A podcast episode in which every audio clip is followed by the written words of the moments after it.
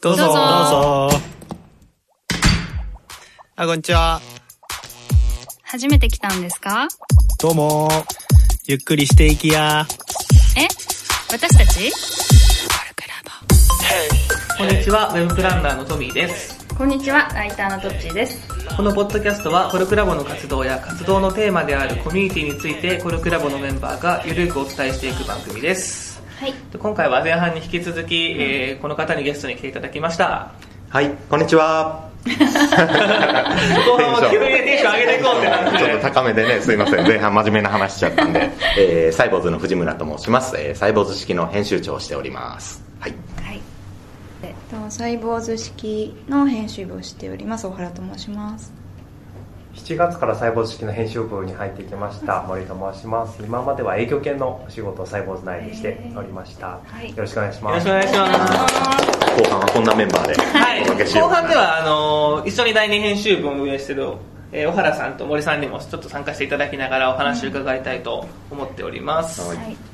えっと、前半ではあのいろいろサイボウズ式のお話を伺ったんですけれどもあの後半では第二編集部あとはあのメディアとコミュニティについてお話を伺いたいと思ってるんですが、はい。えっとそもそも2ヶ月前ぐらいにあのノートであのサイボウズ式第二編集部を始めますという、あの記事を藤村さんの記事を拝見して、えそもそも何やってるんだろうというところがちょっと個人的にすごい興味がありまして、ありがとうございます。ずはあのサイボーズ式第二編集部が何やってるのかというところをちょっとご紹介いただければと思います。わかりました。えっと、第二編集部というものをこの6月か7月に作りまして、えっと、端的に言うと、読者の方と一緒にサイボーズ式をもっと面白くする、なんかそういったコミュニティにしようかなというふうに思っています。で、具体的に何やってるかというと、結構今イベントが多いですね。あの、読者の方と一緒に企画を作って、それをイベントにするっていうのが一つと、あとはですね、月に1回定期的にオフラインで集まってる集いをやっていたりとか、あと飲み会もよくやったりするんですよね。はい。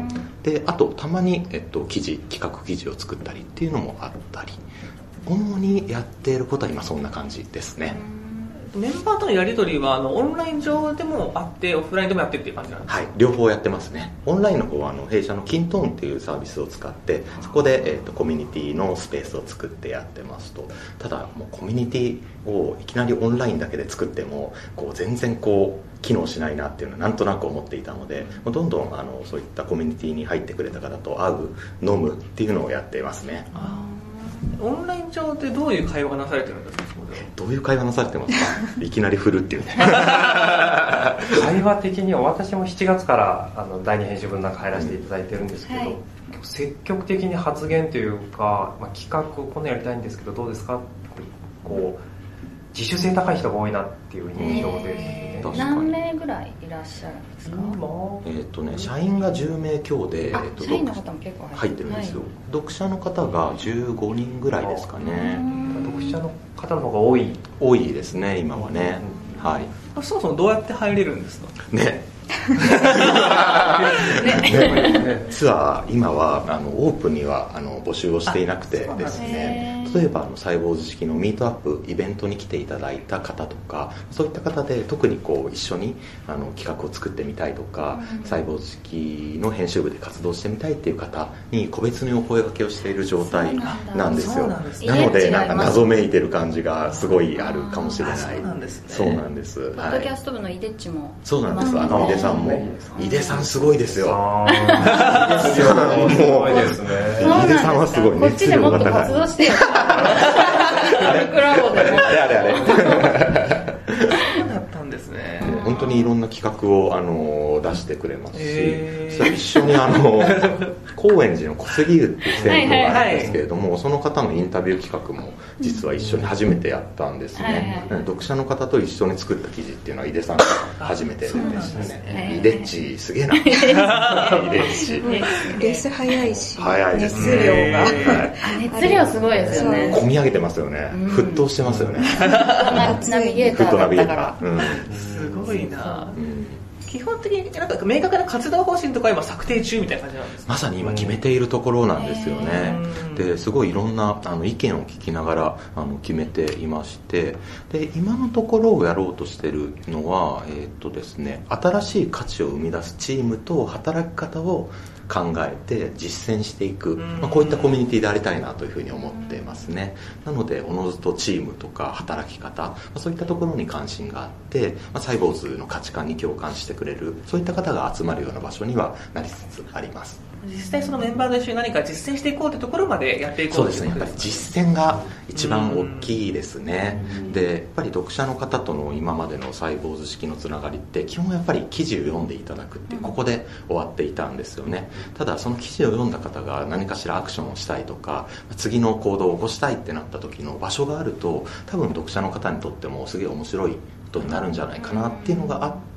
始めましたね。サイボーズ式で問題提起しながらそっちで実際解決に向けて例えば実践する何かとかっていう、うん、そうなんですよ。しかもそれが、あの記事を読んだ読者の方の、えー、と企画だったりするのでよりこう熱量とかこうあると思うんですよね、そこが、まあ、僕たちにもできないような企画っていうのがどんどん生まれてくるのが面白いですね。先週か先々週にあの大阪でミートアップを初めてやったんですけれどもグループワークを入れた、えっと、2時間ぐらいのセッションで、えっと、その企画、えっと、井出さんが作った、えー小杉湯さんの記事で、えー言われていた自分の物語を生きるっていうメッセージがあってそれのミートアップをしたんですよね。で僕たちサイボーズ式の編集部の人たちだけだとその発想って全然思い浮かばなくてむしろ読者の方がその企画を一緒に作ってくれた。ここにすごい価値があったんですよね。僕もびっくりしました先ほども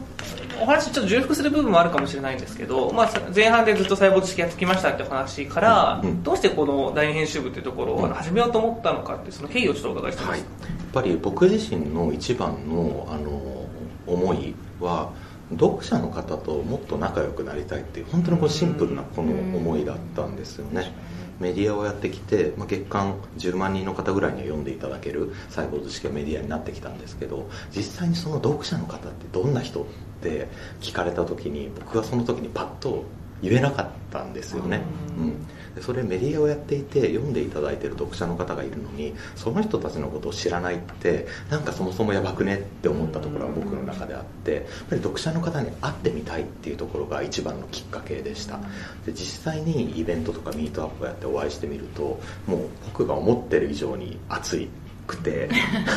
サイボーズ式のことが好きでっていう方と出会えてだったらこの人たちと一緒に何か新しい価値を生み出すのが面白いんじゃないかなっていう本当に実はシンプルなそういう思いから発したあのコミュニティではあります、うん。ミートアップをやってるうちに思いついたんですよ。えっと、そうですね。ミートアップもやりながら何かいいつながりができないかなと思っていた時にだんだん気づかされた、うん。うん。参加していただいている方の意見とかコメントとか実際に寄せていただく感想で気づいたっていうのが大きいですね、ミートアップとは？ミートアップはなんかその、まあ、何ヶ月かに1回その時のテーマ副業とか、はい。そういうのを決めて読者の方に集まっていただいてリアルでこうワークをしたりとか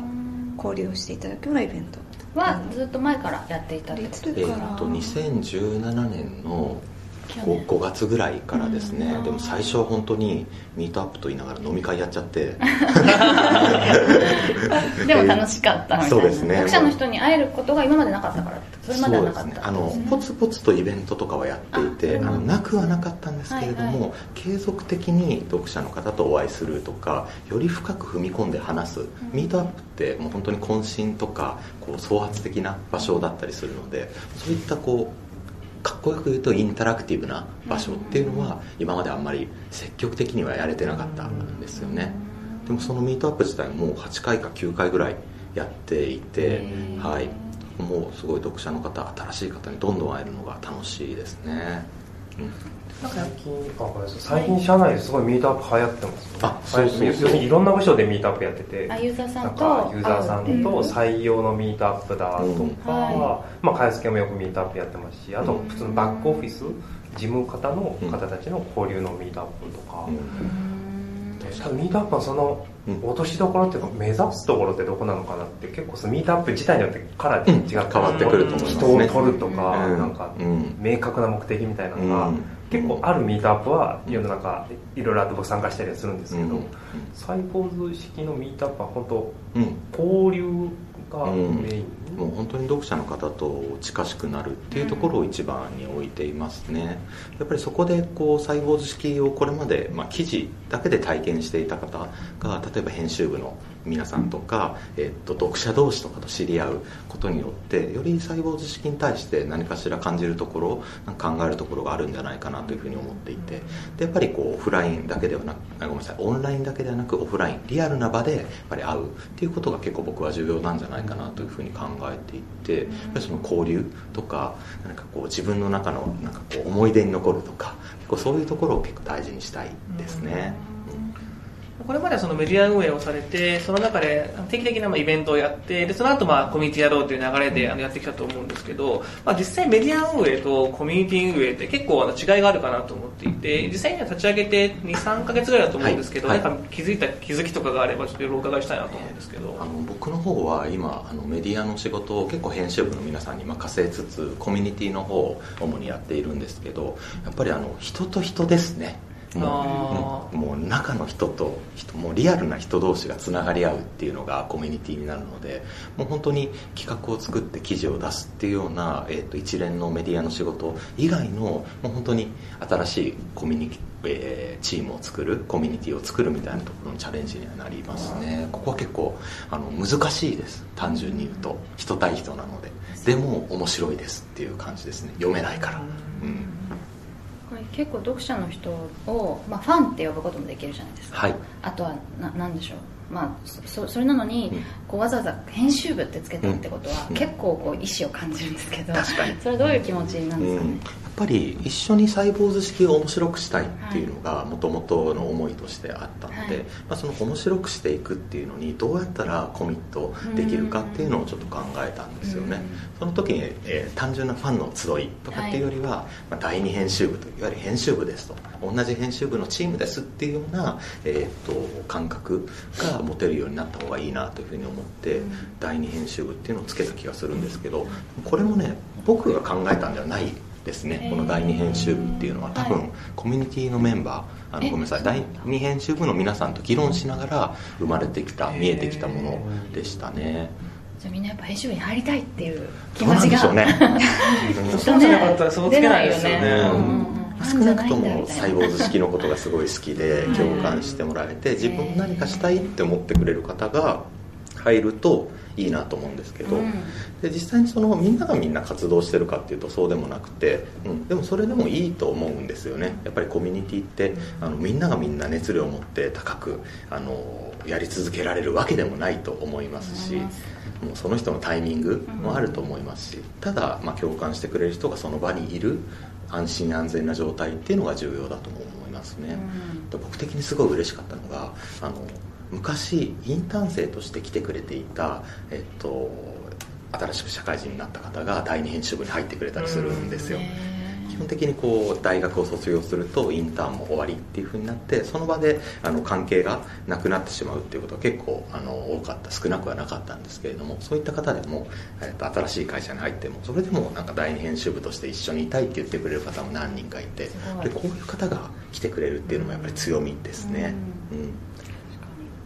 で金銭が発生しているわけじゃないので、はい。ある種その個人のモチベーションによって支えられてるじゃないですか、はい。はい。そこら辺の気づきってありますか？そうですね。なんかこうお金に関してはすごい難しいところがあるんですけれどもやっぱりその、えっとモチベーションとか気持ちとかそういったところで活動していく場所だとは思っていますね。ただその、えっとコミュニティ第二編集部を盛り上げていくっていうために、えっと僕たちサイボーズとしてもできることがあればそれは支援ししていきたいとは思っていますね直接的なお金のやり取りっていうのはやってないですね、うん。会費もないってことないですね。そこもこう検討したんですけど、それよりもなんかこう気持ちとか熱量を持ってやってくれる方とやる方がいいなっていう思いでやりましたね、うん、そこはね難しくて僕もまだ正直、うん。答えは出てない状態ではありますけどね。ですよね。うん。コルクラボさんとあれですもんね。月額でそうですあそうです、ですそうでもでもねそれにしたってそれにようんのリターンって思って払ってるわけでもそんなにないので多分同じ思いだよね。うん。お金に関してはまだ解決してないよねう。んあれに関してはね難しい。まあ活動に対し会費とは別にうん。活動に対してお金払っちゃうと、なかなかその難しい部分があるなっていうのはやっぱ思ってるんですけど、うこうんの辺も多分みんないろんなコミュニティごとに模索してる感じですよね。ね、だんだんこうね成功例とか出てくるのかもしれないけどね、うんうんちょっとあの、えー第二編集部をちょっと離れて、ちょっと全体の話になるんですけれども、実際今、ウェブメディアとか温度メディアとか、でもあのまあ、コミュニティが大事よねみたいな、うんムーブメントみたいなのが起きてると思うんですけど、今年ね来てますよね。ただ実際それって、ええっとどうなんだろうみたいなあの意見があったりすることもあると思うんですけど、うん。実際やられてみて、ないしはそのやる前からも含めて考えたときに、藤本さんの中でそのメディアとコミュニティってなんかど,、うどういうふうに今捉えてらっしゃいますか？そうですね。僕結構やっぱりあのなんだろう相乗効果があるなっていうふうにやっぱり思ってますね。こう記事を読んだ読者の方がそこで、えっと、体験をやめてしまうではなくて、まあ、コミュニティ活動みたいなところに入ってその記事で読んだ体験をリンクさせながら別の活動にこうやっていけるっていうのはすごい重要だなと思うんですよね。あとはね例えば昨日もイベント勉強会をやったんですけれどもあの登壇した方が4人中3人が、えっと、第二編集部いわゆるサイボーズの社員じゃない方だったんですよね。でこういうところに新しい可能性を感じますね。すなわち僕たちが、えっと、編集部としてできなかった新しい価値を生み出しているっていうのがあってそこってメディアの、え記事を読んでくれる読者の方がいてその方同士が集まるからこそできるなんかこの、えっと、二戸建てっていうんですかね。これ結構僕重要だなって正直思ってますね。でやる前もなんとなくそう思ってたしやってみて改めて思うところが多いですね。うん。実際その人が集まる分自分たちだけじゃできなかったことができるうん土壌になるみたいな部分もありますそうですね。だから。本当にあの例えば企画を作る時もサイボーズ式の場合はチームで企画を作ることが多くて、えー、といろんなチームの編集部のメンバーの意見を聞きながら企画を叩いていくっていうのをやるんですけどでもその一つの企画に対して関わってくれる人が、えー増えるが増えた分だけやっぱりアイデアとか切り口とかこう思いみたいなのがこう見えてきてそれがいいものを作るのにすごいあの寄与するとは思うんですよね。うん。藤村さんが見ていて今そのうまくそのコミュニティ活用してるなみたいなメディアとか何しろコミュニティ単体でもいいんですけど、あったりしますか？そっか。なでも僕コルクラボさんとか普通にすごいなと思いますけどね。外から見ててどういうふうに捉えられてるのかが全然わかんないよね。あそれこそそのメディアとコミュニティみたいな文脈が今年来てるじゃないですか、っていう時にみんなコミュニティを学びたいとかコミュニティを作りたいって思った方がどういうコミュニティに入りたいって聞くと結構僕の周辺ではコルクラボって上がりますよ嬉しい、うん。なぜか嬉しい。これもまたなんかね参加者のあ不思議な感覚、あうんそうだよね。確かに、うん。自分が褒められてるみたいな気持ちになっちゃうね、